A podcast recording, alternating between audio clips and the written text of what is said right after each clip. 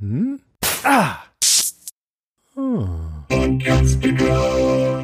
This is the Good Omens podcast on TV Podcast Industries in association with Podcastica. This time we're talking about season two, chapter five, The Ball.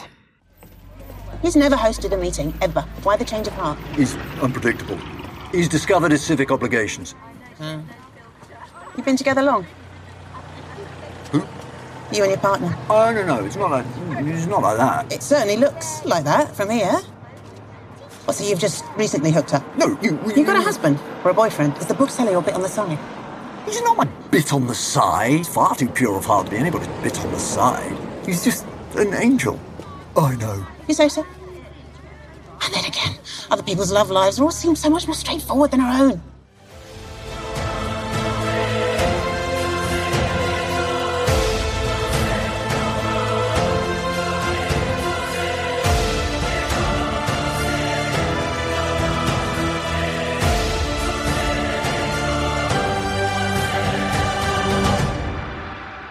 Welcome back, fellow angels and demons, to the Good Omens podcast on TV Podcast Industries. We're talking about season two, chapter five, the penultimate episode, The Ball. I'm one of your hosts, Derek, and I'm joined, as always, by my ineffable fiance, John. Hello there, fellow acolytes, angels, and demons. Yes, uh, great to be back for the ball. Absolutely. I'm a seamstress. I'm a seamstress. Well, Why can't I just say I'm a seamstress? excellent stuff. Brilliant, brilliant, Jake. Yes. Loved it. Uh, yes. we may need to discuss things after this uh, podcast if you're a seamstress. oh, that's true. Yes, I probably should have told you, John. I'm a seamstress. Ah. anyway, yes, uh, time to get into our discussion about the penultimate episode of Good Omens. Five weeks in and five episodes in uh, to this uh, second season of Good Omens, and it's been a lot of fun. Exactly. Uh, for anyone just joining, or for anyone who comes a little later in the day to Good Omens, uh, you can, of course, subscribe to the podcast over at tvpodcastindustries.com. Uh, and of course, uh, we are over on the old socials. Twitter, or as it's now known as the Death Star, uh, uh, we are at TV Pod Industries. Our Facebook group at facebook.com forward slash groups forward slash TV Podcast Industries. And of course, uh, you can get in contact with us by email through feedback at tvpodcastindustries.com for anything to do with any of the podcasts that we're covering, or in particular for Good Omens, uh, any thoughts, theories, comments, observations on what transpires in each and every episode. Absolutely. We'd also love to hear your thoughts about the finale and the entirety of season two of Good Omens. So uh, get us over there. Uh, we are also available on podcastica.com exclusively for Good Omens. So if you're only following us over there for Good Omens, make sure you do subscribe to the main feed on TV Podcast Industries because we got loads more stuff uh, coming up this year. Lots of stuff crossing over at the same time as other stuff as well uh, as we as we go out to the rest of the year. So uh, come join us for all the other stuff we'll be chatting about. Yes, we are about to get into Ahsoka as well. Mm-hmm. Star Wars Ahsoka, which does have a mini little tie-in with Good Omens, strange as it may seem. It does. I, I got a big smile on my face when I saw that little connection. Uh, the episodes, the first two episodes are out now uh, over on Disney Plus. So if you haven't checked those out, uh, check them out. And you should find our podcast on the first two episodes in TV Podcast Industries right about now. Yes, and wheeling its way into view as well uh, from the start of September is our coverage of The Wheel of Time Season 2. What will our hunky Randy Rand, the titular hero of the uh, piece, what will he be doing in Season 2? We certainly have seen him with his shirt off. We have. Uh, looks like he's being flayed, but nonetheless, uh, he does Yeah. have his shirt off. That is in images from the show. It's not just that we've seen him with his shirt off. No, off. it's in the trailer. Okay, okay, good. It's akin to uh, Geralt having a bath, I guess. in The Witcher. Yes. Yes. Oh, they're different shows.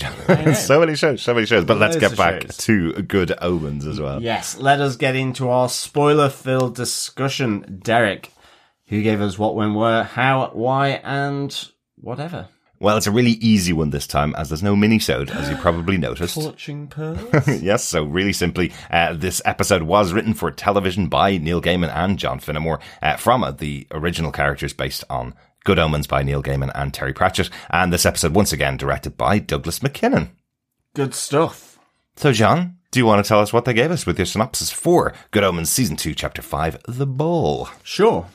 On the day of the Whickber Street Traders and Shopkeepers Association monthly meeting, Aziraphale, with an increasingly impatient, bored, and bemused Crowley tagging along, gathers together the local residents, offering rare and unique books to encourage everyone to join in. He uses a small miracle to transform the meeting into a Regency style ball, hoping the Jane Austen inspired atmosphere will get Maggie and Nina together. Meanwhile, in Hell, Shax prepares to storm AC Fell's bookshop as she requisitions a legion of Hell's finest demons from Furfur. The horde of 10,000 soon gets whittled down to a thousand, a bit further down to 500 demons, until an agreement lands on 100, which actually becomes 70. As Shax tries to rally her mini horde, she encounters an irritatingly inquisitive demon called Eric, who just keeps asking questions until he's vaporized to dust by Shax. Just as it couldn't get any worse, Shax learns that the big transporter up to Earth is out of action, and they must instead take the stairs.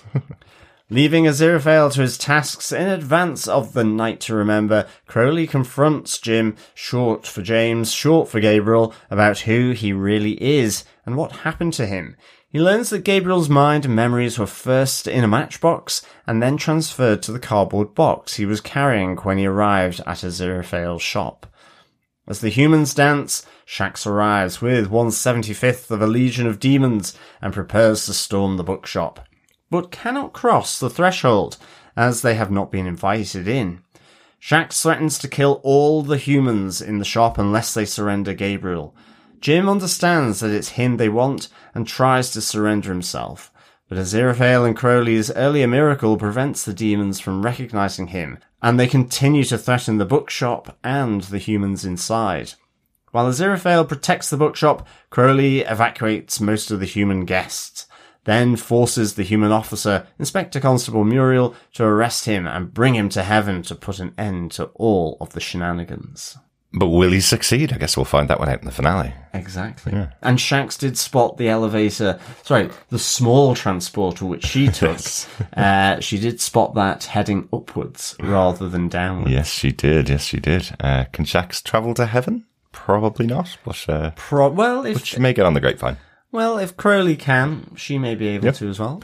Yep, but that's all for next week. This time we're going to talk about our major signs of the apocalypse or our favorite moments uh, from this episode. We kick off right at the beginning with uh, Shax and her 10,000, I mean, um, 70 demons. Yes. And Aziraphale and his street traders. Yeah, Yeah. definitely. Two kind of uh, different ways of getting together groups here, I suppose. So I- they're kind of connected, aren't they? Absolutely love this opening. Um, I loved how it just intertwined with one another. Um, I absolutely adored Miranda Richardson in this episode. Um, she made me laugh, laugh, and laugh so hard. I loved the whole, you know, ju- just the horde of demons with Furfur going from 10,000 ultimately, um, down to 100. Yeah. But a few have dropped off now and I can actually only give you 70. That's great. It was just Yeah. absolute pure heaven. And good to have uh, Reece Shearsmith back uh, for this one. I thought it was all going to be about uh, the League of Gentlemen episode. That's, that that was his appearance last week. So good to have Furfur back here uh, in this episode as well. But uh, I love the incredulity from him when uh, when she says, uh, "I want ten thousand of your finest bloodthirsty demons." And he's like, "Hang on a second, I thought you said ten thousand.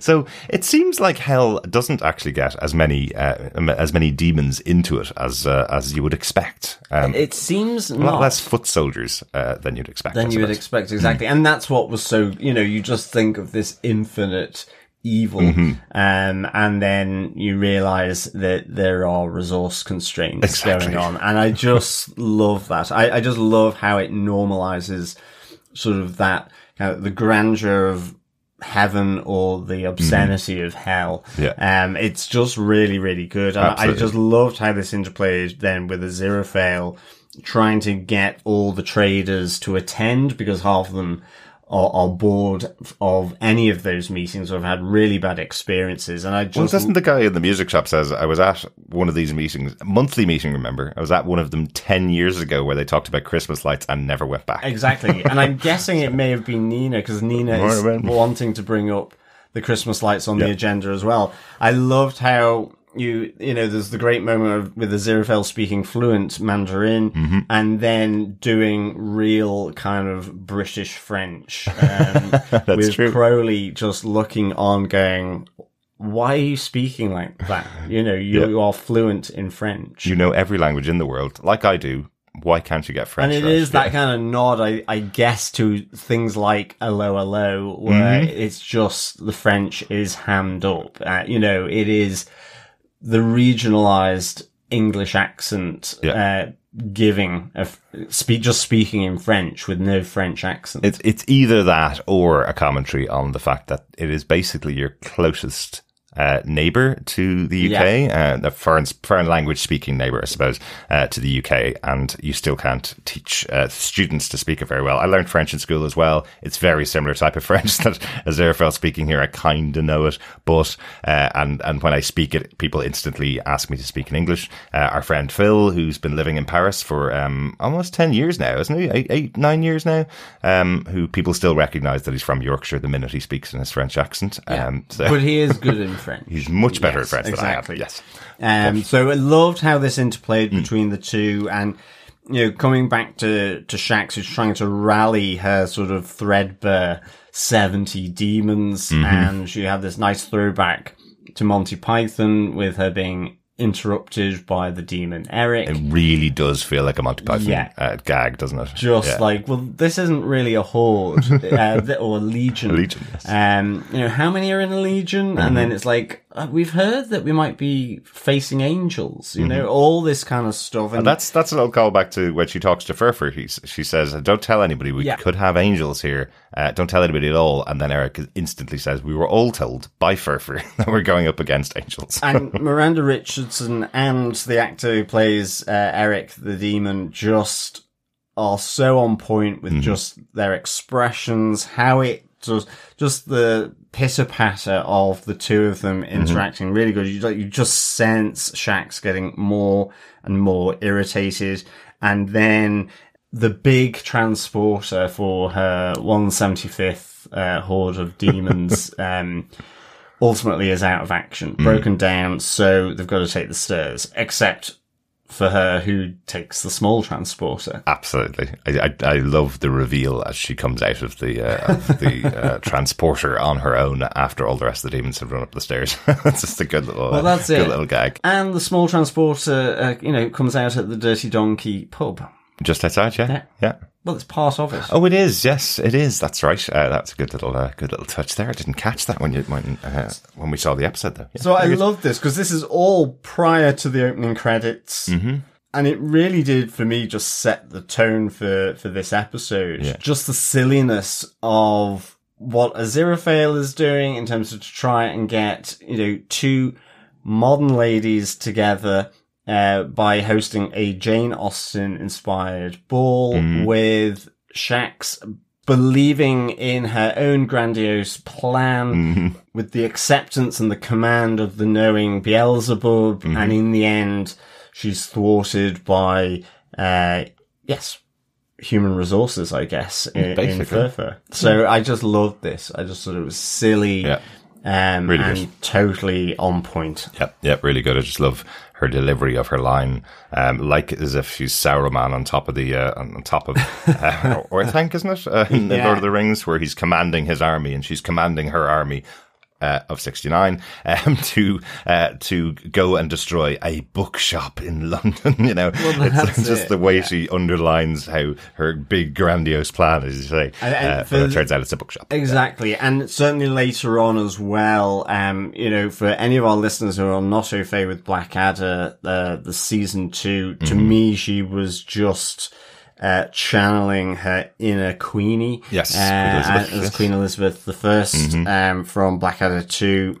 And it was sublime. Yeah. I just love, I love her in Blackadder 2 as Yes. Queenie. Um, and waiting for her to stomp her Yeah. feet and asks for presents Yes. exactly. Uh, good stuff. Yeah, great, great opening point there. Will we uh, talk about our second sign of the apocalypse a little bit more, um, connected to the overarching story of Jim? So, uh, Crowley confronts Jim this is after he's had the discussion with Nina, where she points out that uh, that she believes that he and uh, Aziraphale are together, right? Yes, they're an item, or uh, it's uh, Aziraphale as Crowley's bit on the side. Mm, he's way too pure to be anyone's bit on the side, says Crowley. I like that. Yeah, exactly.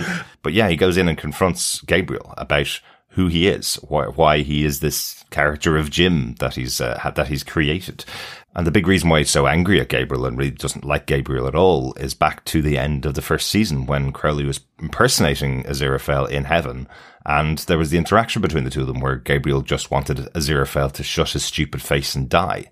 Um, and now Aziraphale is going to risk his life for Gabriel because uh, well, he, firstly, he wasn't there in heaven. It was Crowley that was there, so Yes. he doesn't know the interaction between the two of them. But Aziraphale, of course, would sacrifice himself.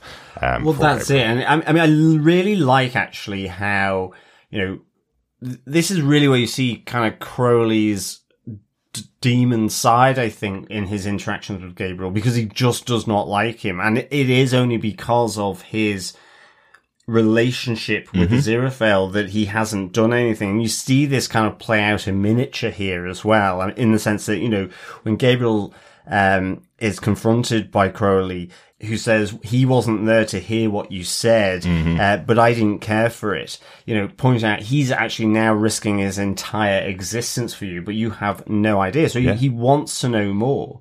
And Yeah. this is where we learn about the resurrectionist matchbox, that that held his memories, his mind, and then he thought it was in his box. Unless it's that fly buzzing around, um, which Could somehow needs to kind of do something by crawling down his ear passage or something into his brain to give him back his memories. But he does say he's not able to contain the information that he thinks he knows or should know. The all seeing, all knowing um, archangel.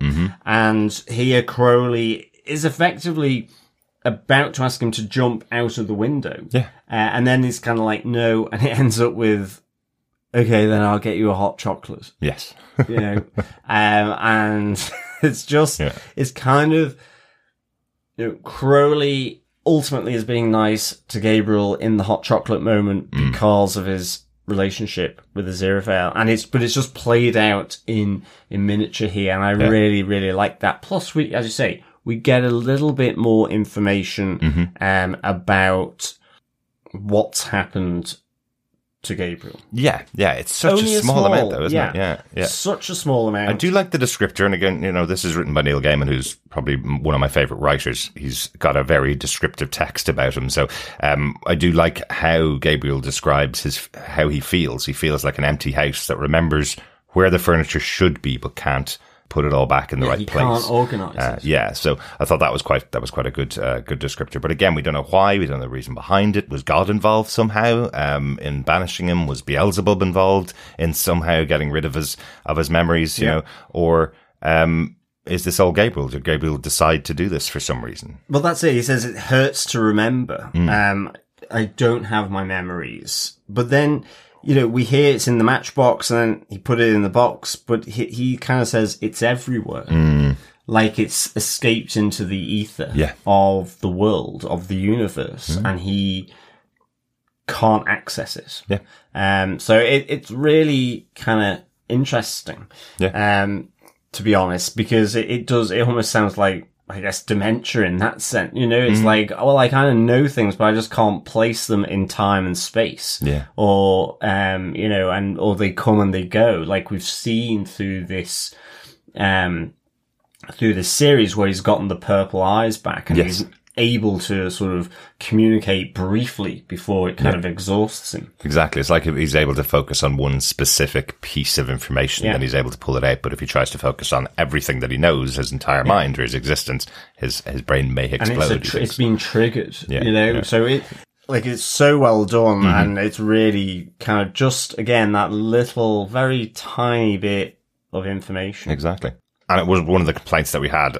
Not really a complaint, but one of the things we'd mentioned, at least in the last couple of episodes, that you're kind of missing that thread a bit when they don't return to it and when we're not finding out much about how Gabriel got to this position here. But they have an opportunity in the next episode to really tell you that story of how Gabriel got here. But I'd even forgotten until you mentioned here that the big penalty for Aziraphale and Crowley for what they've done could be that they could be written out of the book of existence in both heaven and hell. That was the agreement that they've made for anybody who harbors Gabriel.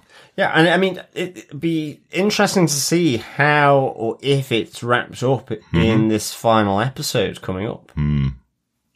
I don't think it will be, but anyway. no, I'm not too sure it will be either because Yeah. it does feel like we've kind of been brought along on the outskirts of everything that's been going on with Gabriel mm-hmm. in order to flesh out more Aziraphale and Crowley, which has been excellent and I've loved it. And there are rumors in the wind of the third uh, season outline having already been done. So I guess it is leading to the third season.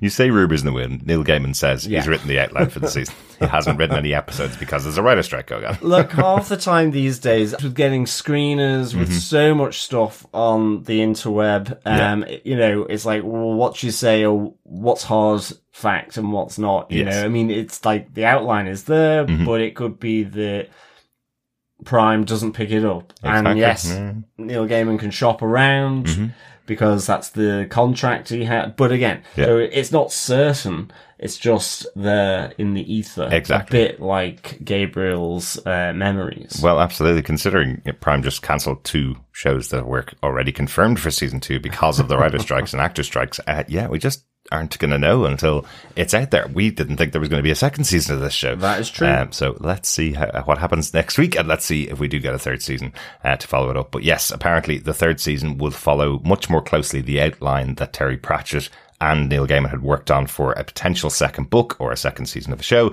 Um, this was setting things up. So, uh, so I don't expect to get uh, everything closed out in the next episode. Uh, but I think that's enough of Crowley uh, confronting Jim. Will we move on to our third sign of the apocalypse this week? Yes, Nina and Maggie dance through their relationship. And all the other traders do as well. Well, absolutely. Can I just give a shout out here because I loved Mrs. Sandwich, the brothel owner here. Absolutely. Um, The what owner? The thought she owned seamstress. Seamstress. Sorry, yes, the, the seamstress for the band of men uh, out uh, lined up outside her uh, establishment. Um, I loved her. She Yeah. was fantastic, and I just loved her flirting with Crowley as he's taking all the humans out to safety. Mm-hmm. Um, I just really, really enjoyed her in this episode. Yeah. I mean, even with her sort of raised eyebrows and, and feigned indignation Mm-hmm. with Gabriel, uh, whilst he, you know, sort of does the not so subtle masturbation joke with, with Mrs. Sandwich, with the owner of the magic shop and his partner, Mm-hmm. uh, where he's kind of saying, I learnt it in bed last night. So let me show you.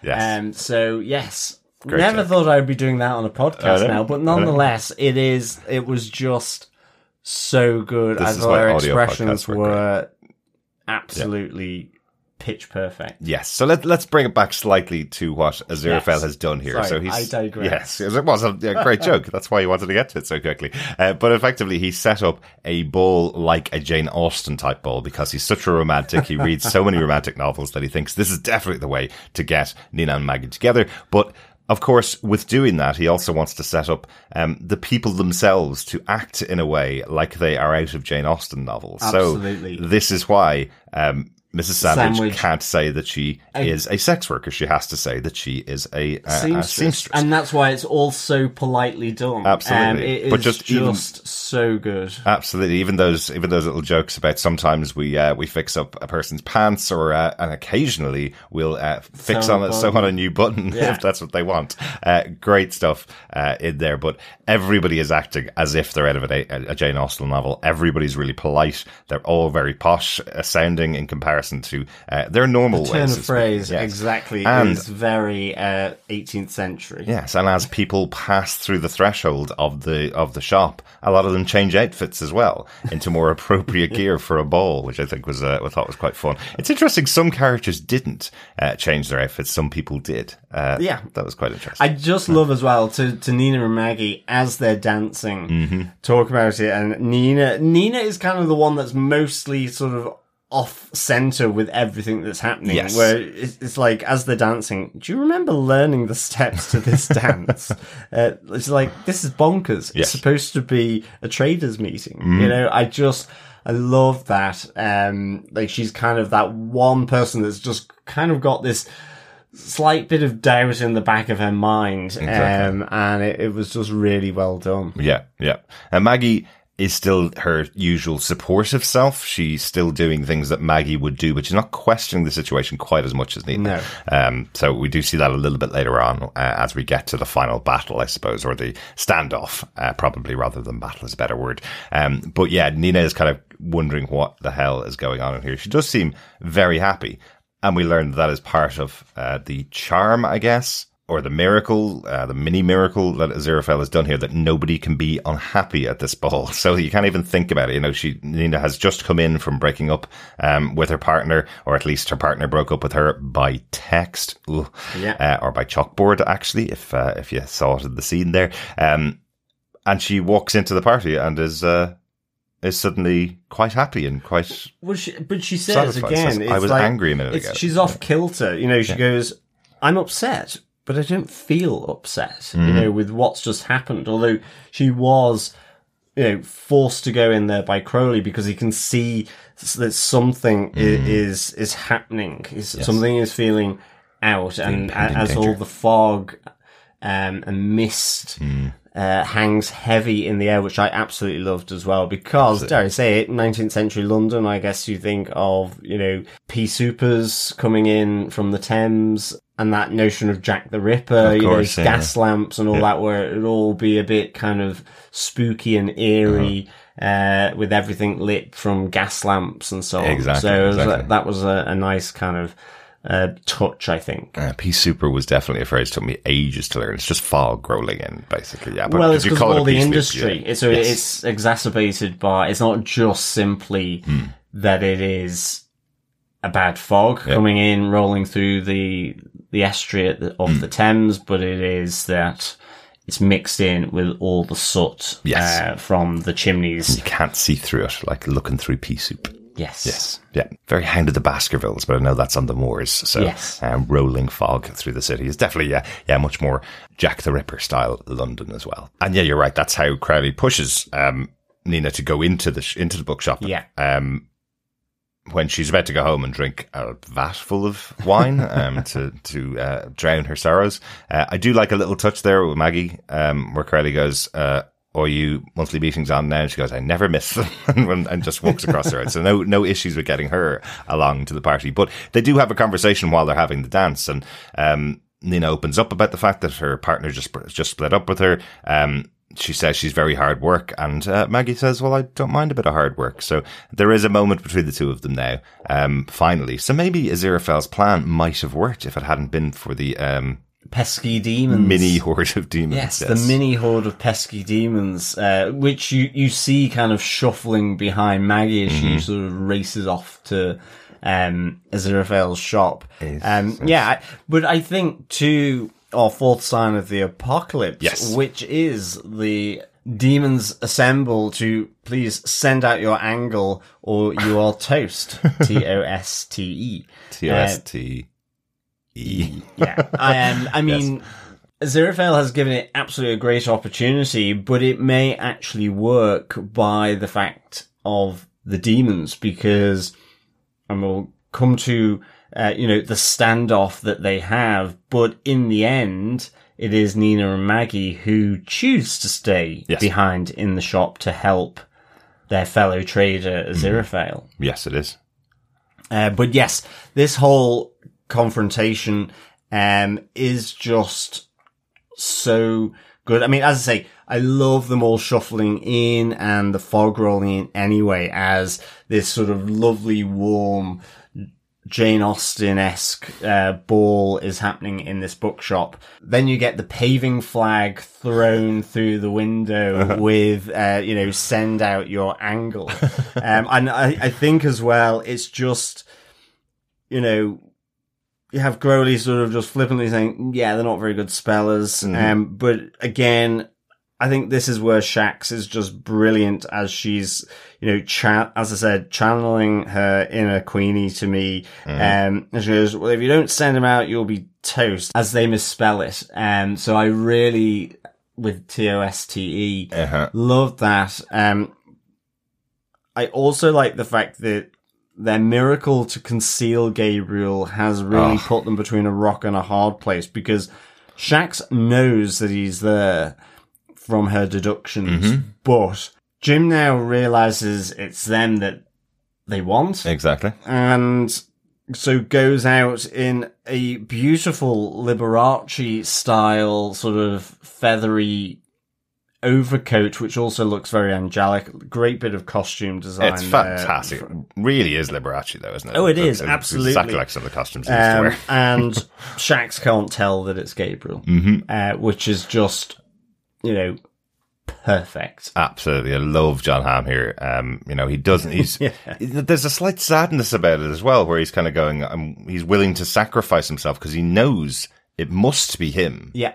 that they want. But Shax is so dismissive. It's like, you're not who we're looking for. Like, go back in.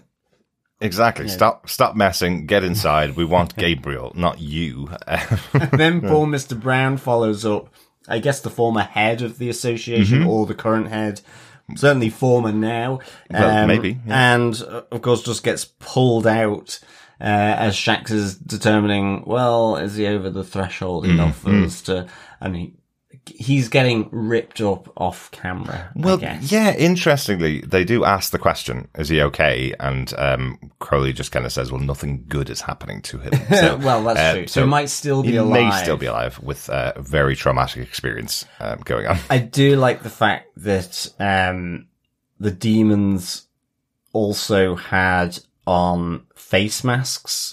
Uh, so we have Shax saying, and those of you who are, who can't blend in will Mm-hmm. be given masks, and you kind of feel, you know, it could be something Be like a masks. For Vendetta type mask Yeah. or something like that, but it's actually surgical masks like you saw in COVID. Exactly. um, uh, which was hilarious. Absolutely. Since filming took took place during around that during and around that time, I would presume uh, they had lots of them on hand and Oh, thought so it'd be a great joke. Um, but it is really funny when uh, when one of the demons takes off the surgical mask and you see it's uh, it's tendrils um, dropping out from its Yeah. mouth. You know, uh, certainly wouldn't be able to uh, to pass as a human uh, in there, but.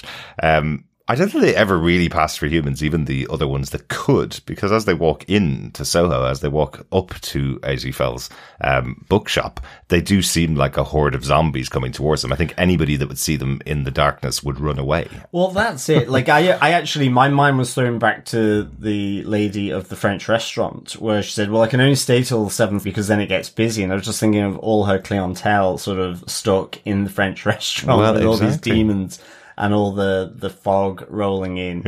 Um, but th- this was. Yeah, it was just that lovely kind of standoff here. Absolutely. Yeah. One of the things I did like about the standoff itself is it's caused by another lie from Crowley, which I absolutely loved.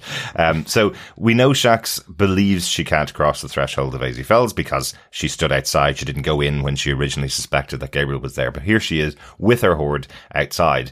Um, Aziraphale tells them you can't come in because this shop is considered like an embassy of heaven. And she says, well, not anymore. You're not technically an angel anymore. And he's not technically a demon. So uh, this is no man's land. We will definitely be able to break in. And then quick thinking Crowley uses effectively the terms and conditions of a, a, a um, signed off war, uh, saying that in these wars, you can't actually have any uh, human casualties um, unless they were predetermined. So you have to give them an opportunity to get out of like, here. he just lists off the, the, the articles, the paragraph, subparagraph, Mm-hmm. um, because he knows that Shax isn't going to make sure that he- they're right or that he's right. Um, but. Well, we I, did see a contract that he got from God back in the Job episode, and we know how long those things are. right? and but I, I just love how this kind of feeds into you know that kind of idea of the great bureaucracy. There's Mm-hmm. exactly. all these rules, you know, to get into heaven, to Mm-hmm. get into hell, to get out of heaven, to get out of hell, to fall from heaven, whatever it is. There's all so much rules, and you know, it's it's I think seen on X-ray, you know, nods to. Terry Gilliam's Brazil, which Mm-hmm. has that element to it, you know, this kind of and it's a huge, you know, a sci-fi sort of dystopian future where Yeah. everything is so rule bound. I love that they bring this in, uh-huh. and that's in a sense what Crowley's playing off here. Exactly. it is this notion that there are so many rules just to do anything in heaven and hell because they're kind of everything to do with existence, you know, in that Exactly, sense. And yeah. I just really, really like that. Yeah, it's a good fun take, definitely. Yeah. Anything else about the standoff? No, I think, uh, as I say, as, as Crowley's leading them out Mm-hmm. uh, in pairs, as I say, I think, again, Mrs. Sandwich and him just have a little flirt, which is really nice. Of course, of course. Great fun. Great fun stuff. Uh, our last side of the apocalypse then is Crowley going up to heaven at the end of the episode. Not a huge amount to say about this one. It's just how the episode ends, really. It's just with Crowley going up to Inspector Constable Muriel um, from heaven, who is uh, standing by, not doing anything at all, as a horde of, of demons from hell has arrived in Soho. Um, and she kind of is standing there uh, taking notes effectively. Uh, Cro- yeah, and Crowley says to her, well, if you are a human police police person, you have to arrest me and you have to take me to heaven. So um, she does, which I guess is a loophole for a demon to get into heaven because Muriel doesn't really know what she can and can't do. No, she exactly, seems to but- go very quickly with whatever anybody tells her. Oh, and Crowley says, "Well, you're an angel." Like he he tells her because she's then, Mm-hmm. Yes. Well, am I being tricked? Are you tricking me? Because you know it is this sort of beautiful naivety about. It. I mean, even Mm-hmm. earlier in the episode, we see her up in heaven with Mm-hmm. Uriel and the archangel Michael. And, you know, they're asking how the investigation is going and they are just so confused and Muriel really isn't the best investigator. Um, but we, you, again, there's just that wonderful little dynamic between Uriel and Michael Uh-huh. as well, just with the, they do have some person there and it's like, does Aziraphale have? Yes, I know Aziraphale has a helper, and, and then Uriel's like, "Well, does he? I thought he was the bookseller." All this kind of stuff, and but again, I Mm-hmm. as, mean, they, as they try to piece together what Yeah. happened with the miracle, effectively. Uh, but I do like how that all starts with Muriel saying to them, um, "Well, I'm I'm observing the humans because you know what humans are like," and repeats the words exactly as Crowley tells her. And Michael responds with going, "Well, of course, we all knew that." You know, Yeah. so uh, none of them want to be caught out here and uh, by their lack of knowledge yeah, of humans. that yeah. whole exchange as well, just to reiterate the the previous Hmm. Uh, scene between Crowley and Gabriel Mm-hmm. is starts being focused on the resurrectionist matchbox. Yes. that is still on there in heaven It and does, yeah. pulls back. So again, just to flag that, uh, Yeah. Mm-hmm. to remind the audience, you know, from I think it was episode one where they just found it yeah, that's how, we- how we were introduced to uh, to Muriel. Um, yeah. yeah. And of course, all this shenanigans going on uh, by by Crowley with Muriel, and you have Nina and Maggie staying behind in uh, the bookshop to help Aziraphale, but Nina asking, you know. Can you not think for yourself? Why are you always letting him sort of do stuff for you? And Aziraphale, he says, well, I do make plans, uh, but allowing Crowley to help makes Crowley so happy. Exactly. Um, you know, and so again, I love how this show just does these intimate moments, just sort of blended in with the bigger um, moments. You know, it's not like here's our romantic bit, here's our action Yes. bit. You know, it's all just flow. It seems to flow so nicely. Absolutely. Um, and it, I just really loved it. Yeah, really good, uh, really good moments there. I do like um, that Nina and Maggie staying behind uh, is, is called uh, "Staying Behind to Die Bravely" because that's all that really is is going to happen, right? Uh, how can you help uh, an angel demon in a battle against uh, demons from hell? You can just die bravely. That's all you can do. Good stuff. I think that's our major signs of the apocalypse. Any notes for the episode, John? Anything we haven't called out? There are a couple of little bits and pieces that happened that I'd love to talk about as well. Yes, just to say that Mr. Arnold, who owns the music shop, Mm-hmm. does end up getting his 1965 uh, proof copy of yes. the Doctor Who annual, um, as he is going out from the bookshop Mm-hmm. led by Crowley uh, in their two by two. Yes. Uh, also, I guess very biblical. Uh, where- but you see him holding on to that as Uh-huh. well as seeing uh, the owner of the magic shop also with his copy of the book promised to him Yeah. by Aziraphale as well. Yeah, absolutely. Nice, nice little nod there. Uh, Doctor Who is, of course, all over this series. Yes. Lots and lots of moments uh, that we've talked about with uh, with Doctor Who references. Uh, in here, there's a great one which I really enjoyed, which is uh, David Tennant um, as uh, Crowley picking up the Fez hat Yes. in the joke shop, putting it on his head and admiring himself in the uh, crystal ball. Um, pretty much that's kind of one of Matt Smith's uh, Doctor Who's character traits, wearing Yes. a fez all the time. But I know lots of doctors have worn fezzes in the past, but uh, Matt Smith was the one that really came up with uh, with saying fezzes are cool. This is definitely a thing for me, and then losing the fez in every episode. So Yeah. uh, same thing happens here to uh, to David Tennant. He puts it on and uh, loses it pretty quickly as Aziraphale takes it off him. So uh, I like that touch. Uh, we mentioned Gabriel's um, Liberace inspired coat in there. Yes. Uh, Mrs. Sandwich is a seamstress. Uh, that's actually our reference for this episode to Terry Pratchett because Terry Pratchett used to use seamstress as a, a euphemism for sex work in, Yes, uh, in the in Discworld Discworld, novels. yeah. yeah, yeah, which I, I really like that they did that there as well. Um, the Jane Austen style ball. This is one that came to me after watching the episode, John.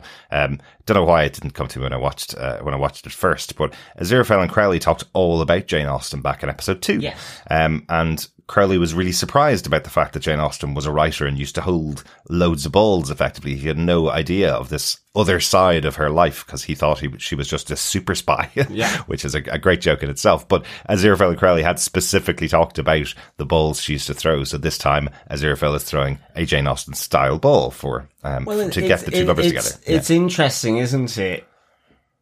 Hollywood did produce Abraham Lincoln Vampire Hunter, Mm-hmm. a movie. Mm-hmm.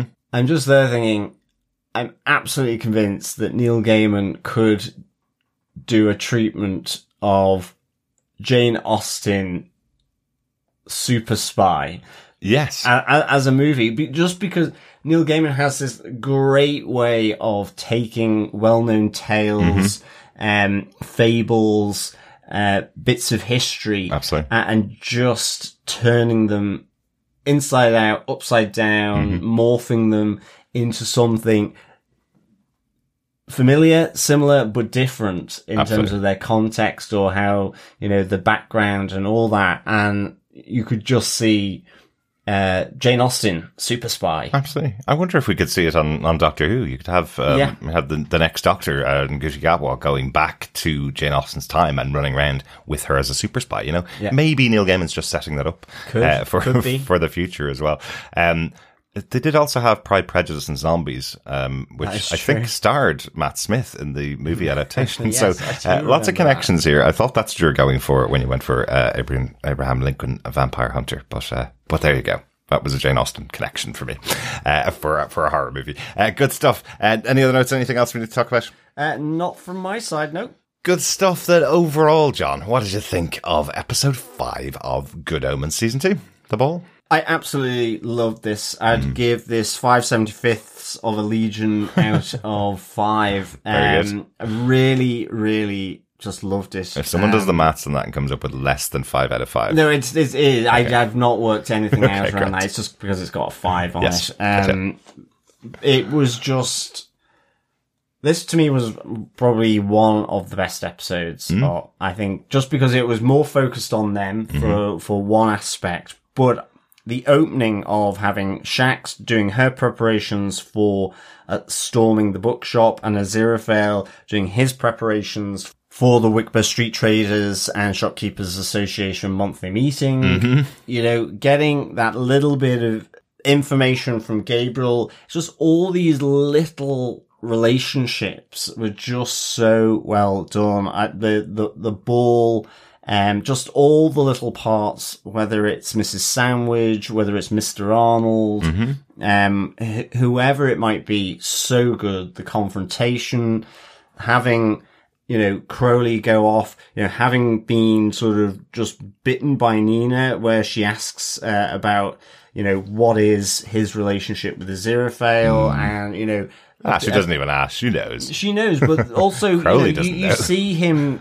You know, you see him thinking about it, Mm-hmm. and and it, it sort of you know, coming to that point of going to Muriel in order to get himself taken up to heaven to Yeah. stop what's going on, and or what I think he's doing, Yeah. which is to stop the demons from taking out Aziraphale. However, that's going to play out. and of course to stop Aziraphale from being written out of the history books, effectively, Yeah. of the books of existence. So Uh, I yeah, just really really, really, enjoyed uh, all of this episode. Yeah. So yeah, five seventy fifth uh, of a Legion out of five.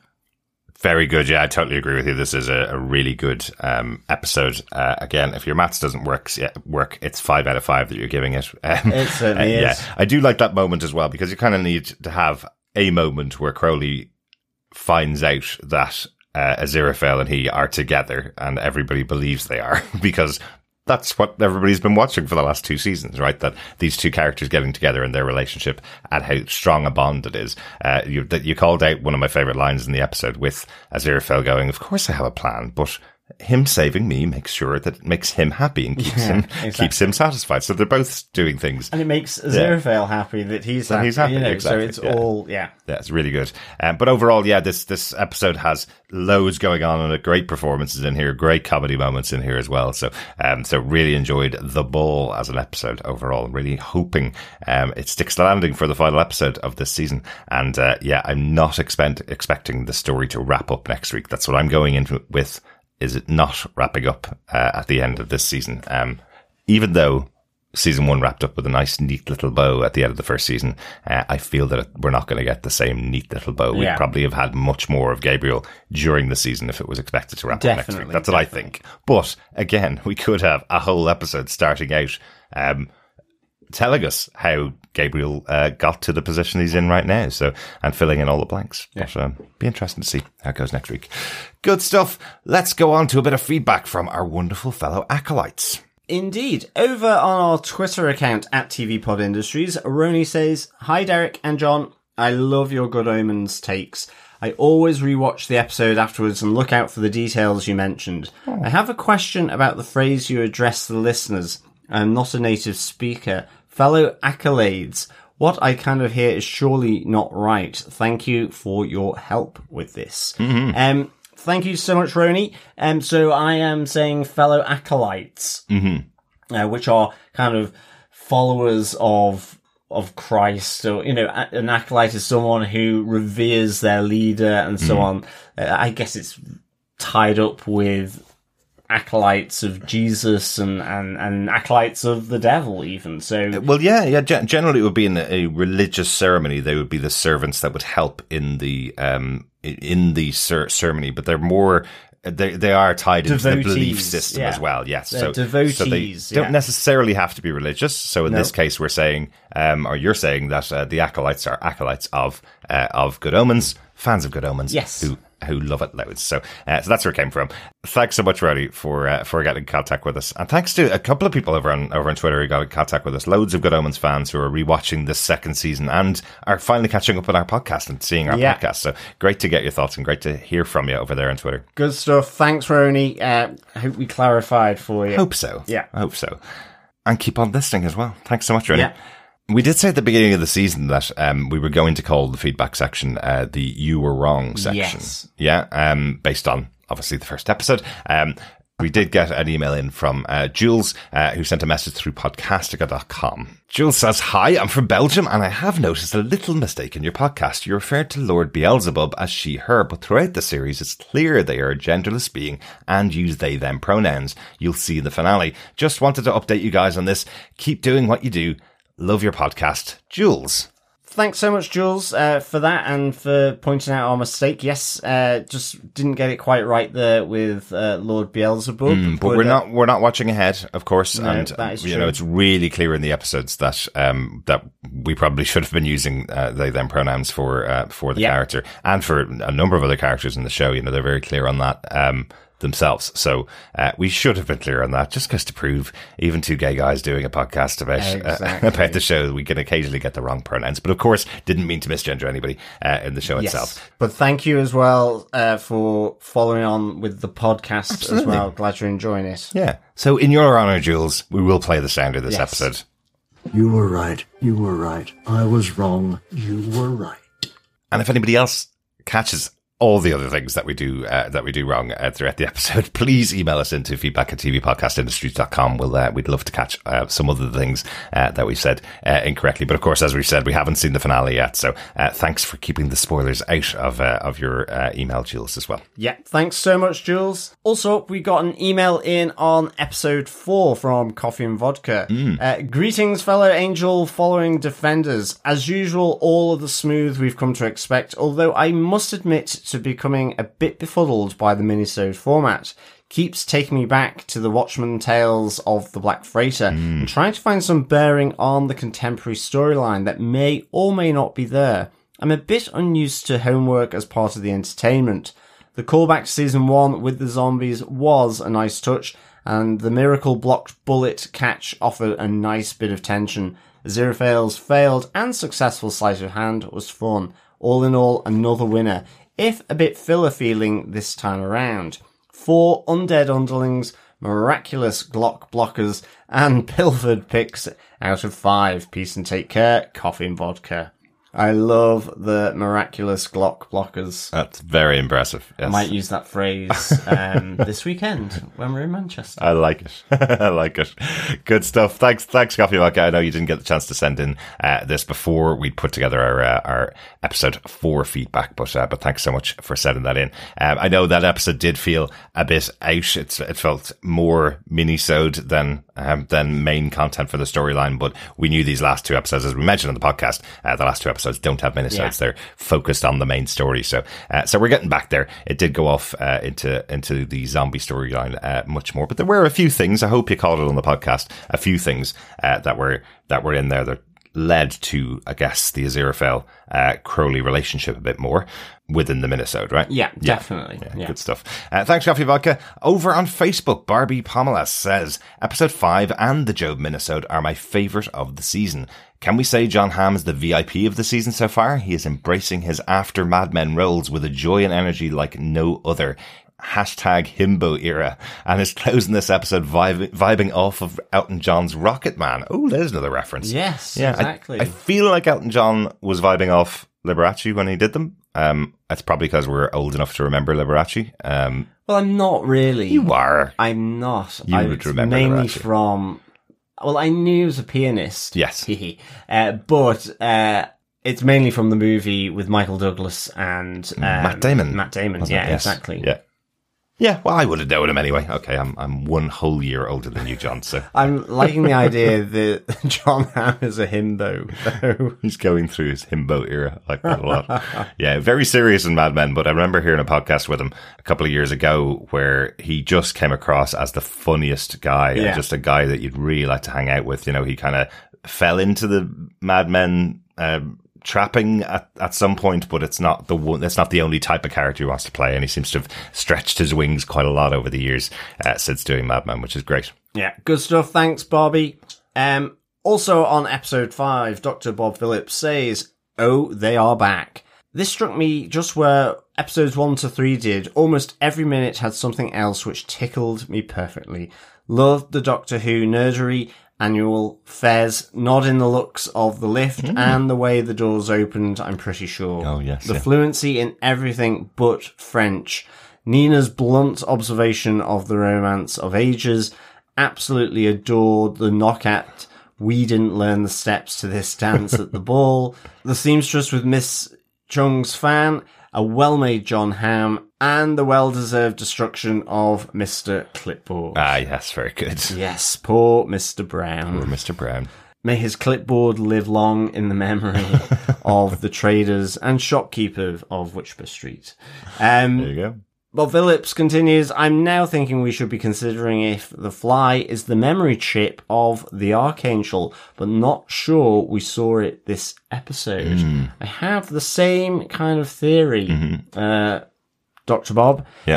Um, so let's see, uh, where it buzzes to, I guess. Absolutely. We've got about 15 more minutes before we get to see the finale. So Yes. we will find out. Good stuff.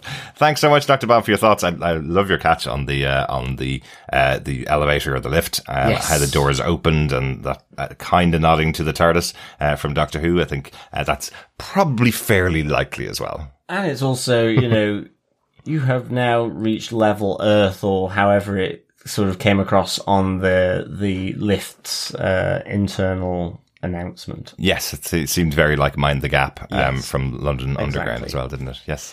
Good stuff. Thanks, Dr. Bob. Yeah, thanks, Doctor Bob. Back on email from Coffee and Vodka, uh, we received his thoughts about episode 5. He says, Greetings, fellow Whickber Street Traders and Shopkeepers Association defenders. There's something about a show where no one performer makes it great, but every single character, even the bit players, like the demon doing the Monty Python routine at the pre-evasion pep rally, helped make the episode as great. The Bull, Bespelled Traders, Nina and Maggie's initial bonding, unrecognized Jim, and an over-the-top Shax fronting a legion of 99 demons, all made for a bit of theatrical fun. I do hope that the final episode clears up the overarching mysteries of Gabriel's situation and his implied Armageddon prophecy, as the only thing missing for the show thus far has been a solid plot. Five matchbox memories, replaced dysfunctional relationships, and unsurrendered angles out of five. Peace and take care, coffee and vodka. You know, every time I read angel or angle, I'm trying to correct myself to the know, opposite, uh, whatever way it's written. Uh, good thoughts there, though, coffee and vodka. I, I particularly like um, your line that the only thing missing from this show uh, so far has been a solid plot. And the fact that you've given almost every episode a five out of five um, throughout your your feedback to us, because it has been so much fun to watch. Yeah. As I said, we did make a comment more than anything else about, oh, I wonder where this is going. I wonder what's happening with Gabriel because he'd been so absent other than an occasional minute here or a minute there in, in some episodes. But it's been so much fun spending time with this, these characters, uh, in this world with, uh, with, uh, how Gaiman and, and Finnemore have written the episode so far. But it is nice to have an episode that's a bit more focused on just the main plot here, and Yeah. hopefully the finale will do the same. Absolutely. Uh, believe it will. Believe it will. Yeah, good stuff. Thanks, coffee and vodka. Uh, we also got some feedback through from Lara Willie Swink uh, over on Facebook. They go, Derek and John, my daughter and I are finally on our Good Omens journey and are currently up to episode three. Even though we're not taking it week by week like you two are, she does want to savor all six delicious episodes we have this season. So we're watching one episode each weeknight, but I do hope we'll have caught up by the time you get to the finale so that I can send in my final thoughts. I did, however, get through your episode 3 coverage and will say that I agree with you, Derek. As much as I love our favourite heavenly and hellish duo in Aziraphale and Crowley, I really miss a lot of the human drama we got in season 1. I'd love to know how things are going four years on for the them. Anathema and Newton and Madame Tracy and Witchfinder Sergeant Shadwell. Their stories brought such humour and colour to the Good Omens tapestry, and with only Nina and Maggie as our ongoing human characters, I really do feel that absence. I am, however, loving the very quirky British humour, and I'm getting strongly Monty Python and Life of Brian feels, especially in episode 2, with Gaiman's take on the Book of Job. I loved Aziraphale's confiscation of the Bentley and Crowley tripping balls on laudanum in 19th century Edinburgh. Also, did you catch Nessie in the animated scene when Aziraphale drives into Scotland? Because I missed it, but my eagle-eyed daughter pointed it out to me. How did you miss Nessie, uh, Laura? Uh, but Yes, yes, he was he was surrounded by uh, by kilts, uh, kilts. representing the mountains um, of of Scotland as they Yes. enter. Yeah, very cool. which of course is exactly what it's like when you uh, cross over into into Scotland. yes, isn't it, Lucy? I know you're listening, Lucy. And of course, everyone is getting married as well at the border, or as the tale goes. Can't remember the name of the town now, but uh, there's a famous place where people would go and get married. Right on the border of Scotland. Oh, very cool. Very cool. Good stuff. Uh, thanks so much for your thoughts, Lara. I can't wait for you to finish off the season as well. I know you're, I know you're enjoying it like ourselves as well. Um, yeah, I just, I, I don't know. I, I said it back in episode three. I'm not going to repeat myself, but, um, you're right. There is just that missing element of the, uh, of the them. There's such a central uh, set of characters in the novel. Of course, you can't have Adam back. Their story is all ended at the end of the, uh, at the end of the first book, but it would be nice to have a little reference to them or to just see them in this season, wouldn't it? Yeah, no, I, I think so. I, I do agree in some sense. It would be nice to know what that group are doing. Exactly. For sure. Yeah. And you never know, maybe somewhere they'll pop up at some point. in that last episode, maybe. Possibly. Yeah, maybe, maybe. I don't know. I'm not expecting it, but maybe if we get a season three, they might pop up in that. I guess at the end of season one, they did all get a happily ever after, so kind of difficult to unroll their happily ever after, isn't it? So um, that's probably why they haven't revisited them. But it'd be nice to see them. Yes, definitely. Good stuff. And also, it'd be lovely to hear uh, your final thoughts. We have one more episode to go, of course, uh, as we said, Lara. So hopefully, we'll hear your thoughts uh, next week then. Definitely. Thanks so much, Lara. Thanks, Lara. And thanks to your daughter as well. Yes, absolutely. Uh, glad she's enjoying it. Exactly, exactly. We have one last bit of feedback in from another listener who's caught up to us. Anwen from New Zealand has left us a voicemail with her thoughts uh, up to season two, episode five. Hi, Derek and John. I did it. I caught up. Yay! It's so good. I love this show so much. And episode five was fantastic. I really love the penultimate episode of most shows, um, the excitement and the setup for the finale. So I can't wait to see what happens next week. Uh, one of the great things about never having seen Good Omens, but uh, watching it really recently, was that we were able to just go straight from season one into season two without a break. So we pretty much watched all two seasons over the last kind of three weeks. So much fun you definitely notice the difference between the first and the second season. Um, lots of great characters that are the same, but one thing that I did find a little bit confusing was characters from the first season coming back, or actors coming back as different characters. As much as I adore Miranda Richardson, going all the way back to Queenie and Blackadder, I was confused when she showed up as a different character and I thought, hang on, wait, is she the same character from season one but she's now turned evil? And it's taken me a while to kind of get used to it, but I do love her character and she's she's just really funny to watch. Um, love the Jane Austen theme. I love Jane Austen. I've read all the books, I've seen all the adaptations, and when uh, two worlds collide, I just love it so much. Um, it's like Pride and Prejudice and zombies, and the way they're all talking to each other and dancing um, and having those little discussions is really cute to watch. I do think Aziraphale is a little different this season. I felt like he was very sort of proper in the first season, and in this season he's a little bit more. I mean, he's still very proper, so I don't want to say flirty, but he's kind of a little bit more coy. Um, and I really like seeing um, the relationship um, pan out with him and Crowley. Ah, what else? It's just so good. I'm really enjoying it and I'm loving uh, the podcast as well. Can't wait to see the finale next week with everybody. And thanks so much for all that you do. Bye. Yeah, thanks, Olwen. Um, yeah, I mean, I I think it'd been so long ago I hadn't really spotted the actors coming from uh, and changing characters from season one to mm. season two, apart from Miranda Richardson, because like you, um, I absolutely think she's fantastic. Yes. Um, and again, sort of finding Miranda Richardson as a 12 year old, 13 year old watching mm-hmm. through the Blackadders uh, and going back to Blackadder 2 yeah. um, was, was great. She's just fantastic Absolutely. as Queenie uh, coupled with the sidekick Nursey, um, mm-hmm. is just so so good. Absolutely, uh, so really glad you're enjoying her uh, in this because I, I thought this was her episode actually. Without a doubt, it was yeah. really really good. Without a doubt, episode five is fantastic. But I love the idea that everyone came in wondering whether uh, Madame Tracy had become a demon from hell because I, I, totally get it. Like I, you know, you're literally going from episode six where she has her final moment uh, with the Witchfinder General and they get together, and then uh, the start of, of episode one of season two, there she is sitting beside Crowley, same actress, you know. So, um, so yeah, did she go evil? But uh, no explanation given of course, uh, other than she's just playing another role, just yeah, like uh, just like so. Lynn and Maggie are playing uh, new roles in this season as well. Uh, but really great to hear your thoughts on it. I'm glad you're enjoying it as much as we are. It's it's just been such a fun uh, show this season. I wonder if Aziraphale is just a little bit more coy because maybe he's realised his love for Crowley a bit more in this season.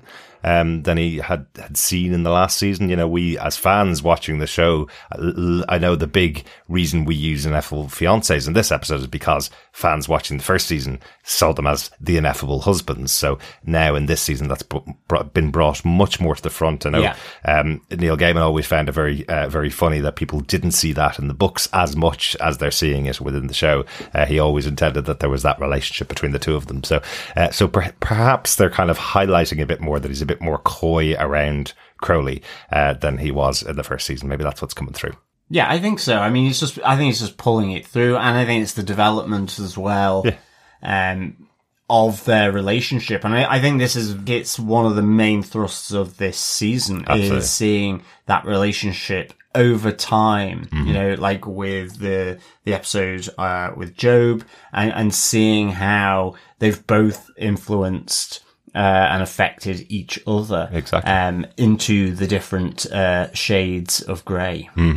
Like grey and slightly darker grey. Yes, Yes, absolutely. exactly. Good stuff. Great to hear from you, Amon. Hopefully, you'll get uh, get to hear your thoughts at the end of season two of Good Omens as well. Yes, good stuff. Thanks, Armin. Keep those comments coming in for the final chapter, chapter six of mm. Good Omens season two, entitled Every Day, which we will be back with next time. Yes, we'll be back next week with the final episode. Thanks so much for joining us. Yes, please remember that you can subscribe on any godly or devilish podcast player over at tvpodcastindustries.com. We are, of course, over on patreon.com forward slash TV podcast industries or buymeacoffee.com forward slash TVPI. And of course, you can also share the podcast as well because sharing the podcast is, of course, Sharing, the, love. Yes, it is. Yes, it is. Speaking of sharing the love, um, thanks so much to those of you who've, uh, who've commented on us calling out uh, that we're um, we are ineffable fiancés uh, that on the show. Uh, we don't have a date for the wedding because we did, I did get a couple of people who asked that question. Uh, we have been engaged for nine years though, Yes. haven't we, John? It's the ineffable, eternal um, Absolutely. engagement. Yes, if Crowley and uh, Aziraphale can be uh, together uh, from before the beginning, uh, we can eventually get married at some point in the future, right? Yes. we need to jot it into the diary. We do. And stop spending money on other stuff. It will not be billions of years before we get married, I promise you that. but I also want to say a huge thank you once again to Jason Gavassi and Podcastica.com. Check them out for other podcasts, such as the White Lotus podcast, which has been lots and lots of fun, uh, their coverage of that season. There's the theme. Yeah, pretty much. That's the theme of the podcast too. Um, it's pretty pretty good. John didn't do it. That was Randy that did the uh, that version, just in case. Um, Oh yeah, no, I didn't. yeah, do it. he didn't do it. He didn't do it. Uh, but you can also check out uh, their White Lotus podcast over on podcastica.com or check out Run for Your Lives with Daphne and Pake, uh, which covers movies that would make you run for your life. Uh, last week, as we're recording, they um, they recorded their thoughts on Bird Box Barcelona, which I haven't actually seen yet. It's the sequel to uh, the Sandra Bullock starring Bird Box uh, on Yes. Netflix. Yeah. no, haven't seen that either. Um, three Bs though.